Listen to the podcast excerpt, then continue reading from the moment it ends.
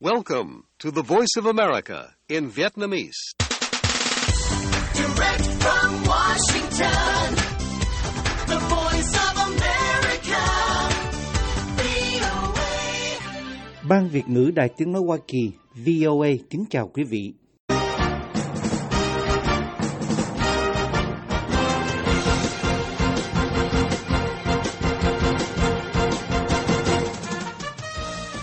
Trong chương trình thời sự quốc tế của đài VOA sáng thứ Sáu ngày 10 tháng 11 năm 2023 giờ Việt Nam, mời quý vị theo dõi các tin tức thời sự đáng chú ý bao gồm quân đội Israel giao chiến với Hamas ở Bắc Gaza, atrocities perpetrated by Palestinian armed groups on the 7th of October were heinous. They were war Ông. Volker Turk, cao ủy nhân quyền Liên Hợp Quốc nói tội ác chiến tranh đang xảy ra và kêu gọi ngừng bắn ngay lập tức. Mỹ quan ngại về mối quan hệ quân sự ngày càng tăng giữa Nga và Triều Tiên. Of course, we have uh, real concerns about any support for its uh, for North Korea's uh, ballistic missile pro- programs. Ngoại for trưởng Blinken nói chúng tôi thực sự lo ngại về bất kỳ sự hỗ trợ nào cho các chương trình tên lửa đạn đạo, công nghệ hạt nhân và khả năng phóng vệ tinh vào không gian của Triều Tiên. Đài Loan theo dõi nhóm tàu sân bay Trung Quốc ở eo biển nhạy cảm và Tổng thống Myanmar nói đất nước của ông có nguy cơ bị chia cắt vì giao tranh. Mời quý vị theo dõi thông tin chi tiết. Lực lượng Israel giao chiến với các chiến binh Hamas cố thủ trong các tòa nhà đã bị pháo kích để bắt giải Gaza hôm 9 tháng 11. Và cả hai bên đều tuyên bố đã gây tổn thất nặng nề cho nhau trong lúc cuộc chiến trên lãnh thổ Palestine ngày càng gia tăng. Người đứng đầu cơ quan nhân quyền Liên Hợp Quốc kêu gọi ngừng bắn và cho biết cả hai bên đã phạm tội ác chiến tranh trong cuộc giao tranh một tháng qua ở vùng đất này. Tại Paris, các quan chức của khoảng 80 quốc gia đã nhóm họp để phối hợp viện trợ nhân đạo cho Gaza và tìm cách giúp các thường dân bị thương thoát khỏi vòng vây. Người dân ở thành phố Gaza, thành trì của Hamas ở Bắc Gaza, cho biết xe tăng của Israel đang vây quanh thành phố này. Họ cho biết lực lượng Israel đang tiến gần hơn đến hai bệnh viện, nơi hàng ngàn người Palestine đang trú ẩn. Israel tấn công vào Gaza để đáp trả cuộc đột kích xuyên biên giới của Hamas vào miền nam Israel ngày 7 tháng 10. Giết chết 1.400 người, chủ yếu là dân thường và bắt khoảng 240 con tin. Các quan chức Palestine cho biết 10.569 cư dân Gaza đã thiệt mạng tính đến ngày 8 tháng 11. Khoảng 40% trong số đó là trẻ em, trong khi một cuộc khủng hoảng nhân đạo đang bao trùm khu vực này với nguồn cung cấp cơ bản cạn kiệt và các tòa nhà bị phá hủy trong các cuộc ném bom không ngừng của Israel. Israel vốn tuyên bố sẽ tiêu diệt Hamas cho biết 33 binh sĩ của họ đã thiệt mạng trong chiến dịch trên bộ. Quân đội Israel cho biết quân đội của họ đã tiến vào trung tâm thành phố Gaza. Hamas cho biết các chiến binh của họ đã gây tổn thất nặng nề cho Israel trong các trận chiến dữ dội trên đường phố. Israel hôm 8 tháng 11 nói các lực lượng Israel đã chiếm một cứ địa quân sự của Hamas có tên là khu phức hợp 17 ở Jabalia, Bắc Gaza sau 10 giờ giao tranh với các chiến binh Hamas và Hồi giáo Jihad trên và dưới mặt đất. Các lực lượng Israel cũng phát hiện một cơ sở sản xuất và cất giữ vũ khí của Hamas trong một tòa nhà dân cư ở khu Sheikh Radwan ở Bắc Gaza. The atrocities perpetrated by Palestinian armed groups on the 7th of October were heinous. They were war crimes. Ông Volker cao ủy nhân quyền Liên hiệp Quốc hôm 8 tháng 11 kêu gọi ngừng bắn ngay lập tức. Điều mà Israel và đồng minh chính của họ là Hoa Kỳ luôn bác bỏ vì cho rằng điều này chỉ có lợi cho Hamas. Những hành động tàn bạo do các nhóm vũ trang Palestine gây ra vào ngày 7 tháng 10 thật tàn ác, chúng là tội ác chiến tranh. Cũng như việc tiếp tục giam giữ các con tin, ông Turk nói tại cửa khẩu Rafah ở Ai Cập trên biên giới với Gaza. The collective punishment by Israel of Palestinian civilians is also a war crime, as is unlawful Ông nói việc Israel trừng phạt tập thể thường dân Palestine cũng là một tội ác chiến tranh, cũng như việc cưỡng bức sơ tán dân thường một cách bất hợp pháp. Một hội nghị ở Paris hôm 9 tháng 11 với sự tham dự của các quốc gia Ả Rập, các cường quốc phương Tây, các thành viên G20 và các nhóm phi chính phủ như Bác sĩ không biên giới sẽ thảo luận về các biện pháp giảm bớt đau khổ ở Gaza. Trong số các lựa chọn được thảo luận sẽ có việc thiết lập một hành lang hàng hải có khả năng sử dụng các tuyến đường biển để vận chuyển hàng viện trợ nhân đạo đến Gaza hoặc sơ tán những người bị thương. Ngoại trưởng Hoa Kỳ Antony Blinken hôm 8 tháng 11 nêu lên những kỳ vọng của Washington đối với Gaza khi xung đột kết thúc. Ông phản bác lại những bình luận của Israel rằng nước này sẽ chịu trách nhiệm đảm bảo an ninh ở Gaza vô thời hạn. Ông nói không nên tái chiếm Gaza sau khi xung đột kết thúc, không có nỗ lực phong tỏa hoặc bao vây Gaza, không thu hẹp lãnh thổ của Gaza. Ông Blinken cho biết có thể cần có một giai đoạn chuyển tiếp khi kết thúc xung đột, nhưng Gaza hậu khủng hoảng phải bao gồm sự quản lý do người Palestine lãnh đạo và Gaza cùng với bờ Tây do chính quyền Palestine quản lý. Ngoại trưởng Hoa Kỳ Antony Blinken hôm 9 tháng 11 cho biết ông chia sẻ mối quan ngại của Hàn Quốc về sự hợp tác quân sự ngày càng tăng giữa Triều Tiên và Nga, điều mà ông gọi là con đường hai chiều liên quan đến dòng chảy vũ khí và hỗ trợ kỹ thuật. Ngoại trưởng Blinken và Ngoại trưởng Hàn Quốc Park Jin cũng cho biết họ thảo luận về điều gọi là chiến lược răng đe mở rộng nhằm chống lại các mối đe dọa từ Triều Tiên, nghĩa là sử dụng vũ khí quân sự của Mỹ bao gồm cả lực lượng hạt nhân để bảo vệ Hàn Quốc trước các cuộc tấn công, đồng thời cải thiện hợp tác với Nhật. Of course, we have uh, real concerns about any support for its uh, for North Korea's uh, ballistic missile pro- programs, for its nuclear technology, uh, for its uh, space launch capacity. Ngoại trưởng Blinken nói trong một cuộc họp báo ở thủ đô Hàn Quốc, chúng tôi thực sự lo ngại về bất kỳ sự hỗ trợ nào cho các chương trình tên lửa đạn đạo, công nghệ hạt nhân và khả năng phóng vào không gian của Triều Tiên. Chúng tôi đang làm việc để xác định và trần và để chống lại những nỗ lực này khi cần clear violation of multiple Security Council resolutions. Chuyến thăm Hàn Quốc kéo dài 2 ngày của ông Blinken là chuyến thăm đầu tiên của ông sau 2 năm rưỡi và là một phần của chuyến công du châu Á, trong đó có chuyến thăm Nhật Bản và Ấn Độ. Ông đến châu Á từ Trung Đông, nơi xung đột Gaza cùng với cuộc chiến ở Ukraine đang làm lu mờ những nỗ lực của Washington nhằm tập trung vào khu vực Ấn Độ Dương-Thái Bình Dương. Vũ khí của Triều Tiên dường như được sử dụng ở Gaza và Mỹ cùng các đồng minh đã lên án điều mà họ cho là dòng vũ khí và thiết bị quân sự từ Triều Tiên đến Nga để sử dụng ở Ukraine. Triều Tiên và Nga phủ nhận bất kỳ thỏa thuận vũ khí nào, mặc dù các nhà lãnh đạo hai nước đã cam kết hợp tác quân sự chặt chẽ hơn khi họ gặp nhau vào tháng 9 ở vùng Viễn Đông của Nga. Ông Blinken cho biết Triều Tiên đang cung cấp thiết bị quân sự cho Nga để sử dụng trong cuộc chiến với Ukraine, trong khi Nga lại cung cấp hỗ trợ kỹ thuật để giúp Triều Tiên đạt được tiến bộ quân sự. The voice of America, Bộ Quốc phòng Đài Loan hôm 9 tháng 11 cho biết quân đội Đài Loan đã cử lực lượng theo dõi đội tàu hải quân Trung Quốc do tàu sân bay Sơn Đông dẫn đầu đi qua eo biển Đài Loan nhạy cảm. Tàu Sơn Đông tham gia các cuộc tập trận quân sự của Trung Quốc quanh Đài Loan vào tháng 4 và một lần nữa tiến vào Thái Bình Dương vào tháng trước.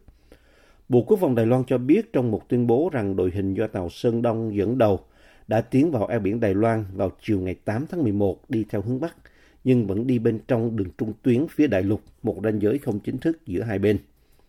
Bắc Kinh nói rằng eo biển Đài Loan không phải là tuyến đường thủy quốc tế và chỉ có Trung Quốc có chủ quyền ở đó, điều mà cả Đài Loan và Hoa Kỳ đều bác bỏ. Mỹ thường xuyên đưa tàu chiến đi qua eo biển này, gần đây nhất là vào tuần trước cùng với một tàu khu trục của Canada. Bộ Quốc phòng Đài Loan cho biết tính đến ngày 9 tháng 11, nhóm tàu sân bay Trung Quốc vẫn tiếp tục di chuyển về phía Bắc. Đài Loan đã cử lực lượng thích hợp để theo dõi nhưng không nêu chi tiết. Bộ Quốc phòng Trung Quốc không trả lời ngay lập tức yêu cầu bình luận. Bộ Quốc phòng Nhật Bản hôm 6 tháng 11 cho biết tàu Sơn Đông và các tàu hải quân khác đã tới Biển Đông sau khi tập trận đổ bộ ở Thái Bình Dương trong 9 ngày. Tàu Sơn Đông được đưa vào biên chế năm 2019, cũng đã đi qua eo biển Đài Loan vào tháng 6. Trung Quốc, nước chưa bao giờ từ bỏ việc sử dụng vũ lực để chiếm Đài Loan, đã tăng cường hoạt động quân sự gần hòn đảo được quản lý dân chủ này, đáp lại cái mà họ gọi là sự thông đồng giữa Đài Loan và Hoa Kỳ. Tổng thống Myanmar nói đất nước có nguy cơ bị chia cắt do kiểm soát không hiệu quả tình trạng bạo lực hồi gần đây ở khu vực biên giới với Trung Quốc. Chính quyền quân quản Myanmar đang gặp phải thách thức lớn nhất đối với quyền lực của mình kể từ khi chiếm quyền trong cuộc đảo chính năm 2021 với sự gia tăng các cuộc tấn công của các nhóm nổi dậy ủng hộ dân chủ và dân tộc thiểu số vào các căn cứ của chính quyền ở phía Bắc, Đông Bắc, Tây Bắc và Đông Nam. Ông Min Sui, Chủ tịch Hội đồng Hành chính Nhà nước phát biểu tại cuộc họp của Hội đồng Quốc phòng và An ninh rằng nếu chính phủ không quản lý hiệu quả các sự cố xảy ra ở khu vực biên giới, đất nước sẽ bị chia cắt thành nhiều phần. Ông nói cần phải kiểm soát cẩn thận vấn đề này vì bây giờ là thời điểm quan trọng của nhà nước nên toàn dân cần ủng hộ Tatmadaw, ám chỉ quân đội Myanmar. Myanmar rơi vào tình trạng hỗn loạn kể từ cuộc đảo chính năm 2021 khi các tướng lãnh lật đổ chính phủ dân cử do nhà đấu tranh dân chủ Aung San Suu Kyi lãnh đạo, chấm dứt 10 năm hướng tới cải cách sau nhiều thập kỷ bị quân đội cai trị nghiêm ngặt. Chính quyền quân sự trong những ngày gần đây đã mất quyền kiểm soát một số thị trấn thương mại ở biên giới Trung Quốc vào tay các nhóm du kích có liên kết với nhau. Cũng có nhiều tin tức về các cuộc đụng độ ở những nơi khác giữa quân đội và các chiến binh phe đối lập. Trong tuần này, Trung Quốc xác nhận rằng đã có người Trung Quốc thương vong do đạn pháo từ cuộc giao tranh ở Myanmar lan sang phía biên giới Trung Quốc. Bộ Ngoại giao Trung Quốc hôm 9 tháng 11 kêu gọi công dân của họ tránh xa các khu vực có xung đột khốc liệt và tránh đi du lịch tới Myanmar. Bộ này cho biết trong một tuyên bố, các công dân Trung Quốc đang ở trong khu vực có xung đột dữ dội tại địa phương nên hết sức chú ý đến diễn tiến của tình hình và di chuyển đến nơi an toàn hoặc quay trở lại Trung Quốc. Trung Quốc có lợi ích kinh tế sâu rộng ở Myanmar. Trong hai năm trước cuộc chiến tranh ở Ukraine, một chiếc Boeing 737 tư nhân có liên hệ với nhà tài phiệt Vladimir Yutusenkov đã bay khắp thế giới đến vùng Riviera của Pháp, Maldives và Seychelles cùng với các thủ đô và trung tâm tài chính thế giới. Năm nay, thay vì bay đến các sân chơi truyền thống dành cho giới thường lưu, chiếc máy bay này đã vài lần bay đến các quốc gia thuộc Liên Xô cũ là Kyrgyzstan, Kazakhstan và Belarus, cùng với Trung Quốc. Dữ liệu theo dõi chuyến bay của Flightradar 24 cho thấy, trong một dấu hiệu cho thấy cả những hạn chế cũng như tầm với của các biện pháp trừng phạt của phương Tây kể từ khi Moscow xâm lược Ukraine, một số người giàu có và quyền lực ở Nga đang tìm cách để máy bay riêng vẫn tiếp tục hoạt động. Nhưng các hạn chế này đã giới hạn một cách mạnh mẽ những nơi máy bay có thể tới. Chiếc Boeing 737 nói trên có liên hệ với ông Yutushenkov, nằm trong số ít nhất 50 máy bay tư nhân được tái đăng ký quốc tịch Nga kể từ cuộc xâm lược vào tháng 2 năm 2022. Theo dữ liệu đăng ký máy bay quốc gia chưa được công bố trước đó cho đến đầu tháng 8 mà Reuters được xem. Một số máy bay tư nhân được đăng ký tại Nga có liên quan đến các chính trị gia và nhân vật kinh doanh nổi tiếng. Theo hai nguồn tin cấp cao trong ngành hàng không Nga, những người không được phép nói chuyện với giới truyền thông và nói với điều kiện không nêu tên. Hai nguồn tin cho biết đích thân ông Yutushenkov đã sử dụng chiếc Boeing 737 này cho đến năm ngoái vẫn mang logo của công ty do ông thành lập, tập đoàn viễn thông và gỗ AFK Sistema. Các bức ảnh trên trang web Jet Photos cho thấy. Lần thứ ba, các đối thủ của ông Donald Trump trong cuộc tranh cử tổng thống của đảng Cộng hòa bước vào cuộc tranh luận tối ngày 8 tháng 11 khi ông vắng mặt, tìm cách đánh bật vị cựu tổng thống khỏi vị trí dẫn đầu trong các cuộc thăm dò dư luận. Trong khi các ứng cử viên như thống đốc Florida Ron DeSantis và cựu đại sứ Liên Hợp Quốc Nikki Haley chỉ trích sơ qua ông Trump, nhưng việc này dường như không có khả năng thay đổi chiều hướng của cuộc đua mà ông Trump đã chiếm thế áp đảo trong nhiều tháng qua. Các ứng cử viên dành phần lớn thời gian của cuộc tranh luận dài 2 giờ để công kích nhau trong nỗ lực trở thành đối thủ chính của ông Trump, trong lúc chỉ còn chưa đầy 10 tuần nữa là đến cuộc tranh đề cử toàn tiểu bang đầu tiên ở Iowa. Các ứng cử viên này sẽ còn một cơ hội nữa là vào ngày 6 tháng 12, khi cuộc tranh luận thứ tư sẽ diễn ra ở bang Alabama.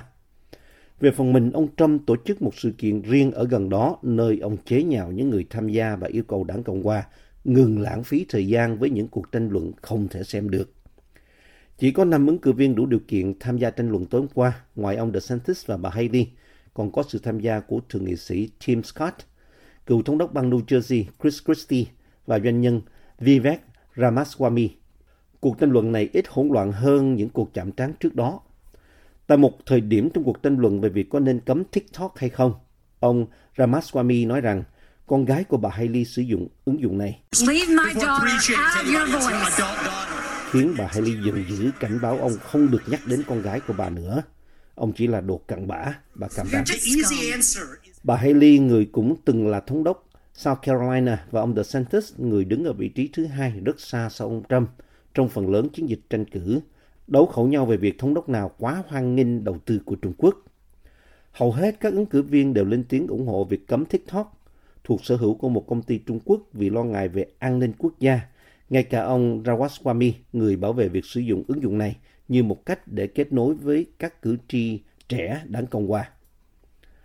Người điều phối tranh luận yêu cầu các ứng cử viên đưa ra lý do tại sao chính họ mới xứng đáng là người nắm ngọn cờ đầu của đảng Cộng hòa chứ không phải là ông Trump, tạo cơ hội cho họ trình bày quan điểm của mình trực tiếp tới các cử tri đang theo dõi. Ông DeSantis chỉ trích ông Trump đã bỏ qua sự kiện diễn ra tại bang nhà chung của họ là Florida. Bà Haley đưa ra một lời phê bình lặng lẽ hơn. Mọi người đều muốn nói về Tổng thống Trump. Tôi có thể nói với bạn rằng tôi nghĩ ông ấy là Tổng thống phù hợp vào đúng thời điểm đó. Bà nói, Tôi không nghĩ bây giờ ông ấy còn phù hợp với cương vị tổng thống nữa. Ông Trump 77 tuổi đã bằng mọi cách để không xem các đối thủ trong cùng đảng của ông là mục tiêu chính. Thay vào đó, ông tập trung vào điều ông mong đợi là trận tái đấu với ông Biden 80 tuổi vào ngày 5 tháng 11 năm 2024. Trong cuộc tranh luận hôm 8 tháng 11, các ứng cử viên phần lớn tránh công kích ông Trump, người đang nắm trong tay sự ủng hộ của cử tri đảng Cộng hòa, mà đã được chứng minh là không thể lây chuyển bất chấp ông bị nhiều cáo trạng bổ vây. Thay vào đó, họ tập trung chỉ trích Tổng thống đảng Dân Chủ Joe Biden, đặc biệt là trong một đoạn dài về chính sách đối ngoại và xung đột Israel-Hamas. Đảng Cộng hòa đều cam kết hỗ trợ vô điều kiện cho Israel và chỉ trích cách xử lý khủng hoảng của ông Biden. Khi được hỏi họ sẽ gửi thông điệp gì tới Thủ tướng Israel Benjamin Netanyahu, ông DeSantis nói tôi sẽ nói với ông ấy rằng hãy hoàn thành công việc một lần và mãi mãi với những tên đồ tể Hamas này. Chúng là những kẻ khủng bố Bà Haley, người đặt phần lớn thời gian tranh cử vào thành tích chính sách đối ngoại của mình, đã chỉ trích ông Biden vì đã ép Israel xem xét việc tạm dừng chiến sự vì lý do nhân đạo. Bà nói điều cuối cùng chúng ta cần làm là nói cho Israel biết phải làm gì. Điều duy nhất chúng ta nên làm là hỗ trợ họ và loại bỏ Hamas. Ngoài việc thúc đẩy phản ứng mạnh mẽ hơn ở nước ngoài, các ứng cử viên còn thề sẽ trừng phạt những người có cảm tình với Hamas ở trong nước. Chương trình thời sự quốc tế của đài VOA xin được kết thúc ở đây. Hẹn gặp lại quý thính giả trong bản tin thời sự quốc tế ngày mai. This program has come to you from the Voice of America, Washington.